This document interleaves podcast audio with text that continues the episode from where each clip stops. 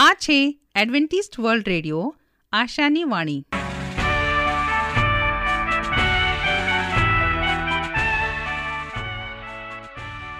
અમારા આજના પ્રસારણમાં તમારું હાર્દિક સ્વાગત છે. આજે તમારા માટે અમે ખૂબ સુંદર સ્વાસ્થિક અને આત્મિક વિચારો લાવ્યા છીએ. પણ તે પહેલાં સાંભળો, દેવની સ્તુતિમાં આ સુંદર ગીત.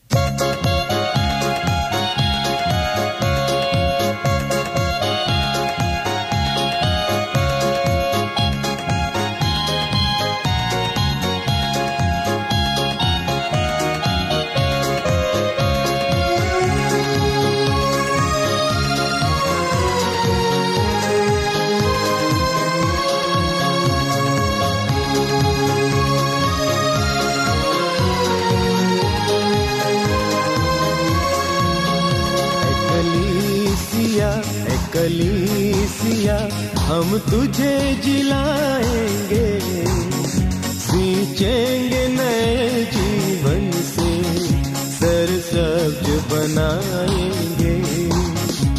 कलीसिया कलीसिया, हम तुझे जिलाएँगे, सींचेंगे नए जीवन से सरसब्ज बनाएँगे। Φελίσια.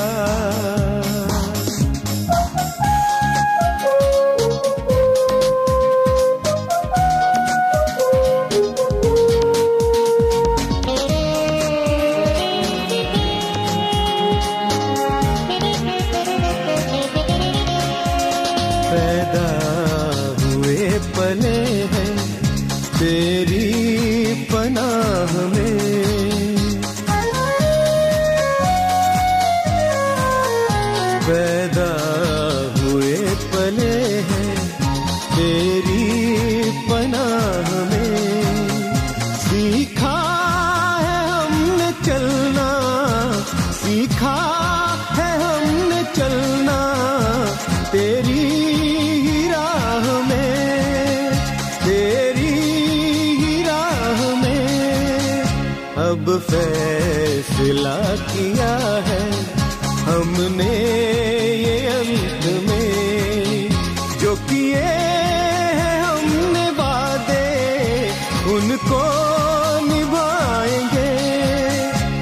कलीसिया है कलीसिया हम तुझे दिलाएँगे। सींचेंगे नए जीवन से सरसब्ज बनाएँगे। है कलीसिया।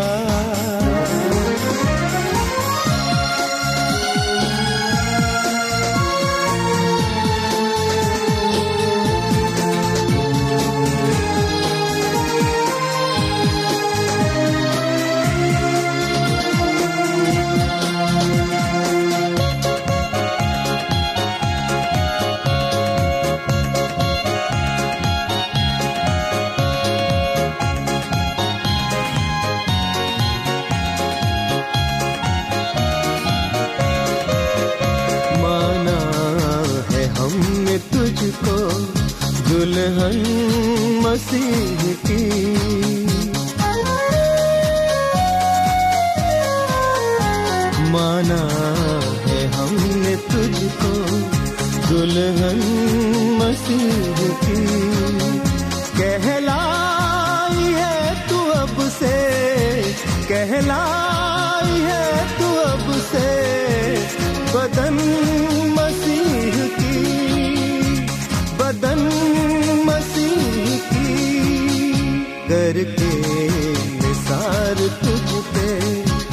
खुशियाँ जान सोलह सिंगार से हम तुझको सजाएँगे।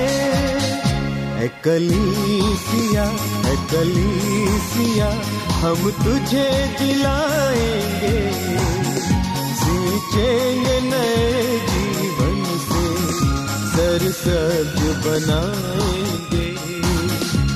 कलीसिया ए कलीसिया हम तुझे जिलाएंगे सींचेंगे नए जीवन से सज बनाएंगे है कलीसिया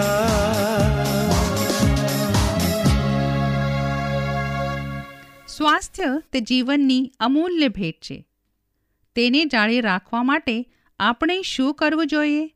તો કાંધરી સાંભળશો અમારા આ અંક, જેનું નામ છે સ્વાસ્થ્ય અને જીવન, અને આજનો વિષય છે પેટની ચરબી ઘટાડવા ફક્ત રોજ બે મિનિટ પેટ પર હાથ ફેરવો.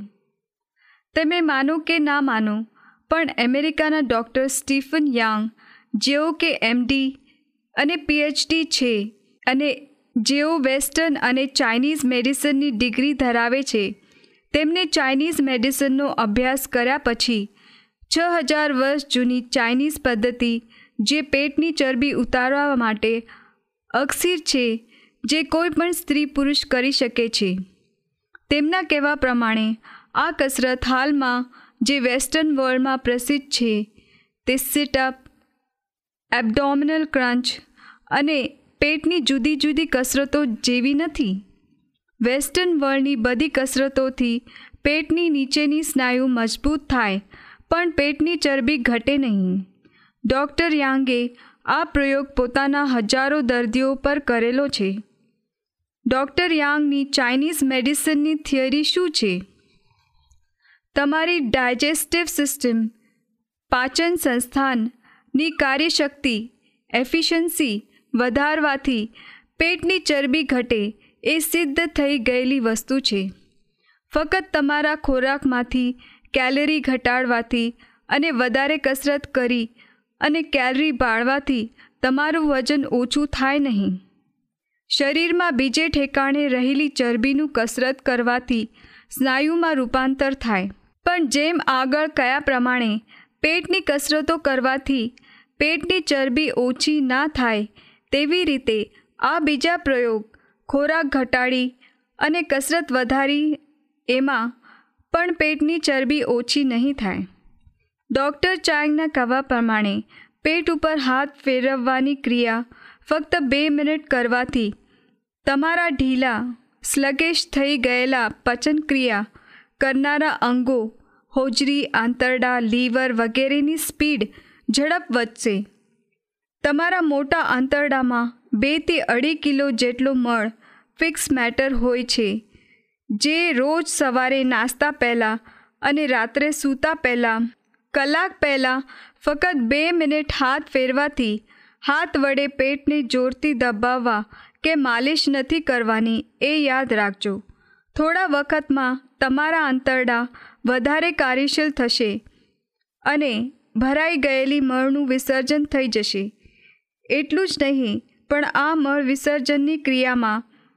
પણ તમારા શરીરની કેલરી બળશે અને ફક્ત મળ નહીં, પણ પરસેવો, પેશાબ મારફતે તમારા પેટ ઉપરની ચરબી ઓછી થશે. યાદ છે, જૂના જમાનામાં તમે ધરાઈને ખાઓ, પછી પેટ ઉપર હાથ ફેરવો. એટલે ઓડકાર આવે અને ખોરાક ખાધાની તૃપ્તિ થાય. બે મિનિટ પેટ પર હાથ ફેરવવાની ક્રિયા કેવી રીતે કરશો? જમીન ઉપર કે બેડ ઉપર ચત્તા સૂઈ જાઓ. તમારે પેટનો ભાગ પાસળીના છેડેથી પેડું સુધી ખુલ્લો રાખો. સૂતા સૂતા બંને હાથ એકબીજાની સાથે જોરથી પંદરથી વીસ સેકન્ડ સુધી જ્યાં સુધી ગરમ લાગે ત્યાં સુધી ઘસો. ગરમ થયેલો હાથ નાભી ડૂંટી ઉપર રાખી ધીરે ધીરે સાધારણ દબાવ આવે ડૂંટીની ગોળ ગોળ ફેરવો. વર્તુળ ધીરે ધીરે મોટું કરો. એક વર્તુળમાં એક સેકન્ડ થાય એવી રીતે ફેરવો. પેટ ઉપર ગરમી લાગશે. લગભગ ચાલીસથી પચાસ વર્તુળ ફેરવશો તો બે મિનિટ થશે. સારું પરિણામ લાવવા માટે આ ક્રિયા દિવસમાં બે વખત કરો. અને આગળ જણાવ્યા પ્રમાણે સવારે નાસ્તા પહેલાં અને રાત્રે સૂતા પહેલાં કરો. ડૉક્ટર જણાવ્યા પ્રમાણે તમને ફક્ત એક જ અઠવાડિયાના પ્રયોગમાં ફરક લાગશે. ચાઇનીઝ મેડિસિનના સિદ્ધાંત પ્રમાણે હોજરી શારીરિક શક્તિનું મધ્યબિંદુ છે. ઉપર જણાવ્યા પ્રમાણે હોજરીને મસાજ કરવાથી પેટ પરની ચરબી ધીરે ધીરે ઓગળશે. ઉપર જણાવેલી હોજરીની ઉપર હાથ ફેરવવાની ક્રિયાથી બીજા ફાયદા. પેટના બીજા અવયવો, લીવર, કિડની, નાના અને મોટા આંતરડા, ગર્ભાશય, ઓવરી બધાને શક્તિ મળશે. પાચન શક્તિ વધશે અને કબજિયાત મટી જશે. પેટના ભાગમાં લોહીનું પરિભ્રમણ વધશે. ગેસની ગડબડ, ઉલટી ઉપકા અને વધુ ખાઈ લેવાથી થતી એસિડિટી અને ડાયરિયા મટી જશે. ખાસ ધ્યાન રાખશો. પેટ ભરીને જમ્યા પછી આ ક્રિયા ના કરશો. સ્ત્રીઓ જે ગર્ભવતી હોય અથવા ગર્ભાશય પર અને ઓવરી પર સોજો હોય તો આ ક્રિયા ના કરશો. જે વ્યક્તિ બીપી, લોહીનું દબાણ ઊંચું રહેતું હોય, ગોલ બ્લેડરમાં પથરી હોય મૂત્રાશય પર સોજો હોય કિડનીમાં પથરી હોય હાર્નિયા હોય હોજરીમાં ચાંદા હોય હોજરી ફેફસા કે મગજમાં લોહી નીકળતું હોય અને આંતરડામાં ચાંદા હોય તો આ ક્રિયા ના કરશો. પ્રભુનું વચન તે સત્ય અને શાંતિનો માર્ગ છે. આવો હવે આપણે પ્રભુના વચન ઉપર મનન કરીએ. માફી કરનાર દેવ હું રાજુ ગાવિત. આજનો ગુજરાતી ભાષામાં દેવનું પવિત્ર વચન તમારા સુધી પહોંચાડનાર અને આજનું વચન સાંભળનાર દરેક ભાઈ બહેનો નાના મોટા બાળકો, વડીલો, હું સર્વનો ઈસુ ખ્રિસ્તના નામમાં આવકાર કરું છું. આજે આપણે દેવના વચનમાંથી શીખીએ કે દેવ ક્ષમા કરનાર છે. અમને અમારા પાપોની ક્ષમા તે આપે છે. નીતિવચન અઠ્ઠાવીસમો અધ્યાય અને તેરમાં લખે છે, તે કહે છે કે જે માણસ પોતાના ઉલ્લંઘનો છુપાવે છે અને તેની અબાધી થશે નહીં. પણ એ કોઈ તેમને કબૂલ કરીને તેનો ત્યાગ કરે છે. તેઓ પર દયા રાખવામાં આવશે અને તેના પાપો ભૂસી નાખવામાં આવે છે. માંડવા પૂર્વ સુકોધની ઉજવણી સમાપ્ત થયા પછી આગેવાનોએ લોકોને પણ ભેગા કર્યા. તેઓએ ફક્ત ઉજવણી કરવામાં સમય પસાર કર્યો હતો. પણ હવે તે તેમના અપૂર્ણ વ્યવસાય પાપ માટે યહવાહ સમક્ષ કબૂલાત અને પસ્તાવા માટે પાછા ફરવાનો સમય હતો. હા, અગાઉ આગેવાનોએ તેમને શોક અને વિલાપ ન કરવા અને તેમના દશો પર રદન ન કરવા વિશે કહ્યું હતું. પરંતુ તેનો અર્થ એ નથી કે શોક અને કબૂલાતનું મહત્ત્વ નથી. હવે તેઓ તહેવારો ઉજવતા હતા. તે સાથે યોગ્ય કબૂલાતમાંથી દરેકને પસાર થવાનો હતો અને તે સમય તેઓના જીવનમાં આવ્યો હતો.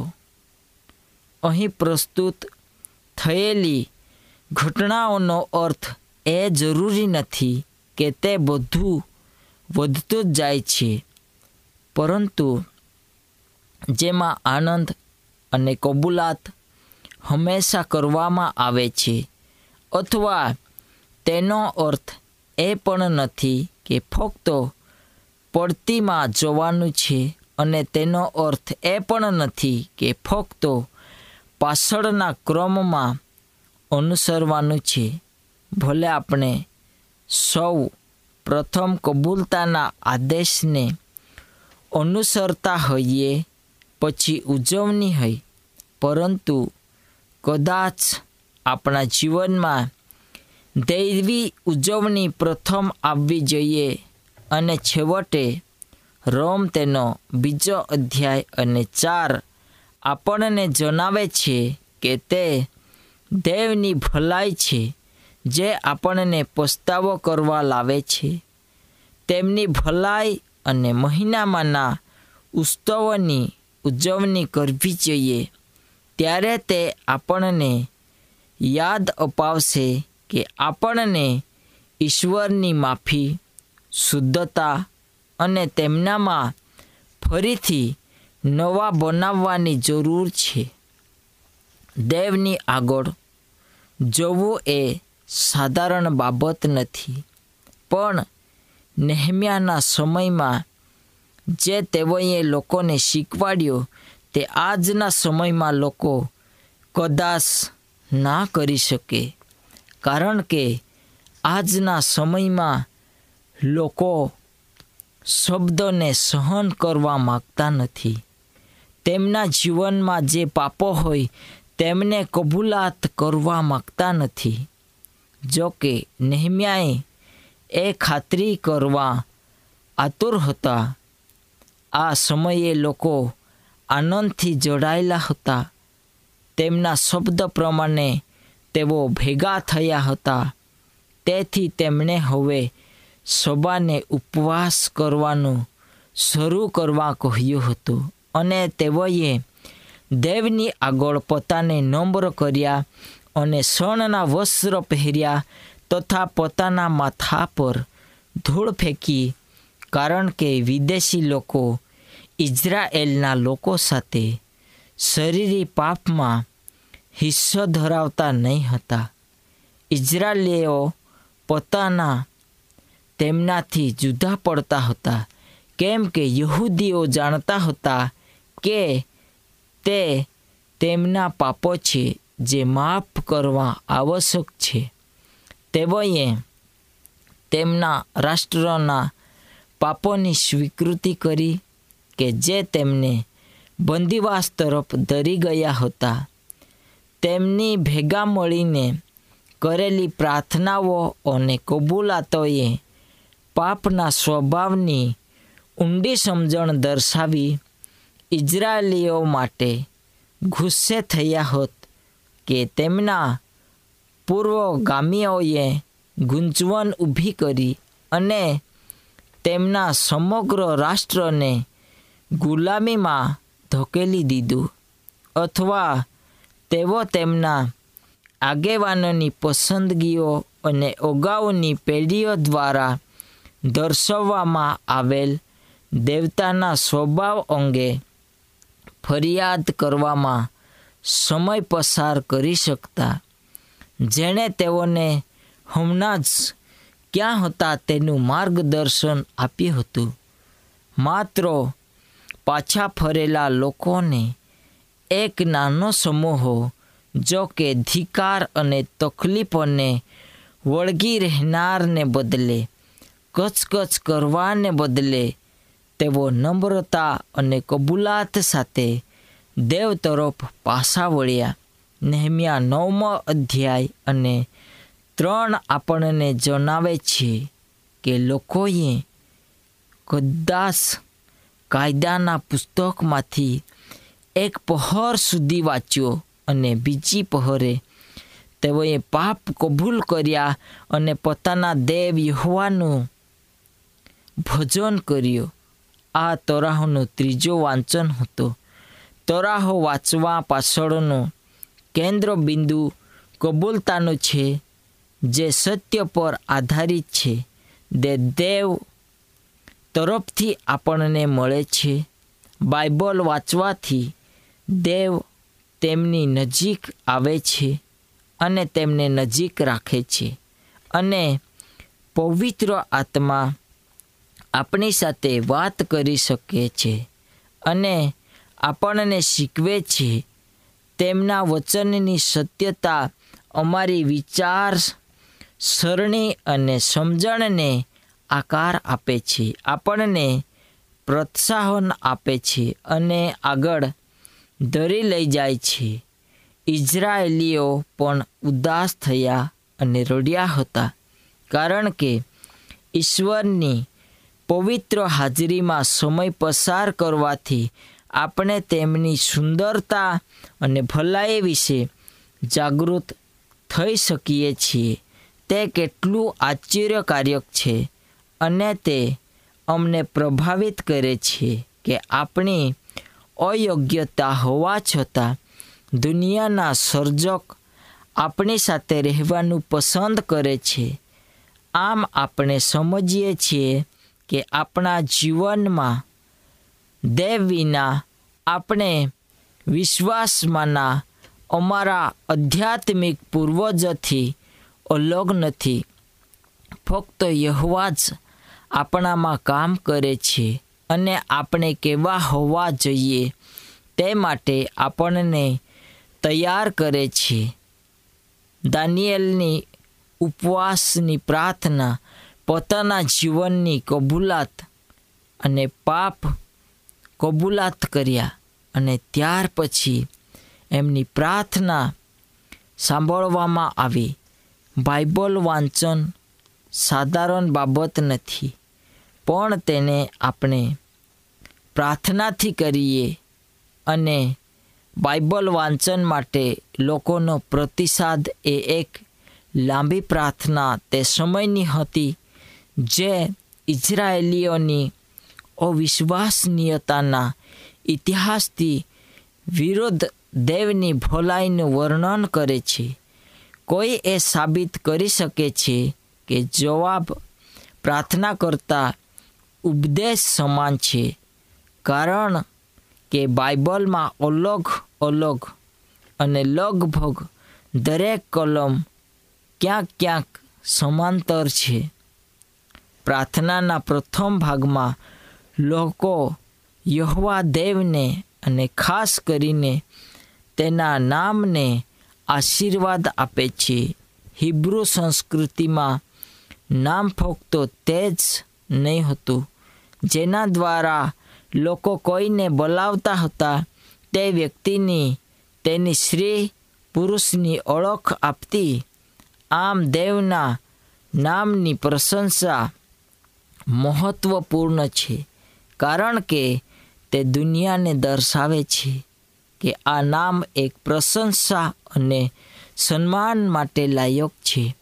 આ દુનિયાના સર્જકનું નામ છે પ્રાર્થના ઈશ્વરની સ્તુતિ સાથે શરૂઆત થાય છે અને તે બધું જે બચાવે છે, નહિમ્યા તે બચાવ શબ્દો હિબ્રો ક્રિયાબોધ પરથી આવ્યો છે, જેનો અર્થ છે, અમને જીવંત રાખો અને જીવંત રાખો.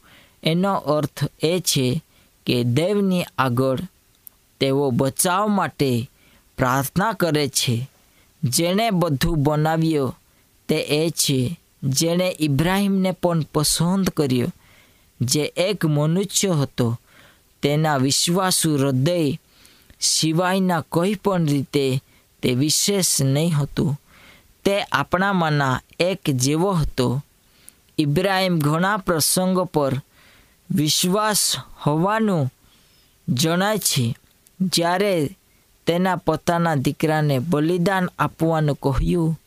ત્યારે પણ તેણે પોતાના જીવનમાં દીકરાને પાછો નહીં રાખ્યો, પણ તેને વફાદારીથી દીકરાને આપ્યો, જેથી કરીને તેનો દીકરો બલિદાન થાય, પણ તે દેવની આગળ વફાદાર, ન્યાયપણા અને દેવની સાથે તે ચાલે. હવે હિબ્રુમાં આપણે હૃદય અને મન સૂચવે છે કે બીજા શબ્દમાં કહીએ તો ઇબ્રાહિમે વિચારસરણી અને કાર્યવહીમાં વિશ્વાસુતા વિકસવી હતી અને તેને યહોવાઓ દ્વારા સ્વીકારવામાં આવી હતી. પ્રાર્થના પર આપણે આપણું ધ્યાન કેન્દ્રિત કરીએ કે જેથી કરીને થોડા સમયમાં આપણે બચાવનાર અને વચન પાળનાર જેવા દેવે આપણને નામ આપ્યો છે. લોકો પ્રથમ ઈશ્વરને તે કોણ છે? તે રીતે યાદ કરે છે.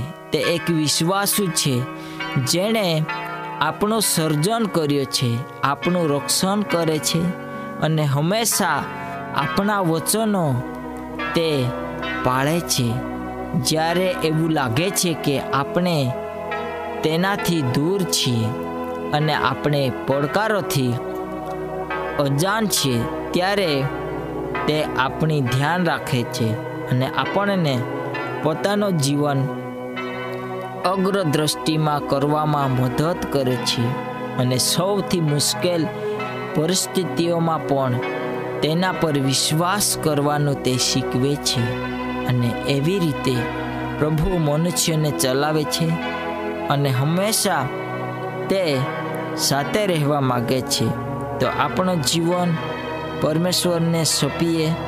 પ્રભુ આપ સર્વને આશીર્વાદ આપો. પ્રાર્થના કરીએ. મહાન દયાળુ ઈશ્વર પિતા, તારી પાસે અમે આવીએ, જે અમે શીખ્યા. વચનને તું આશીર્વાદ આપજે. અમારી ઈચ્છાને પ્રભુ, તારી ઈચ્છા પ્રમાણે થવા દો. આમેન.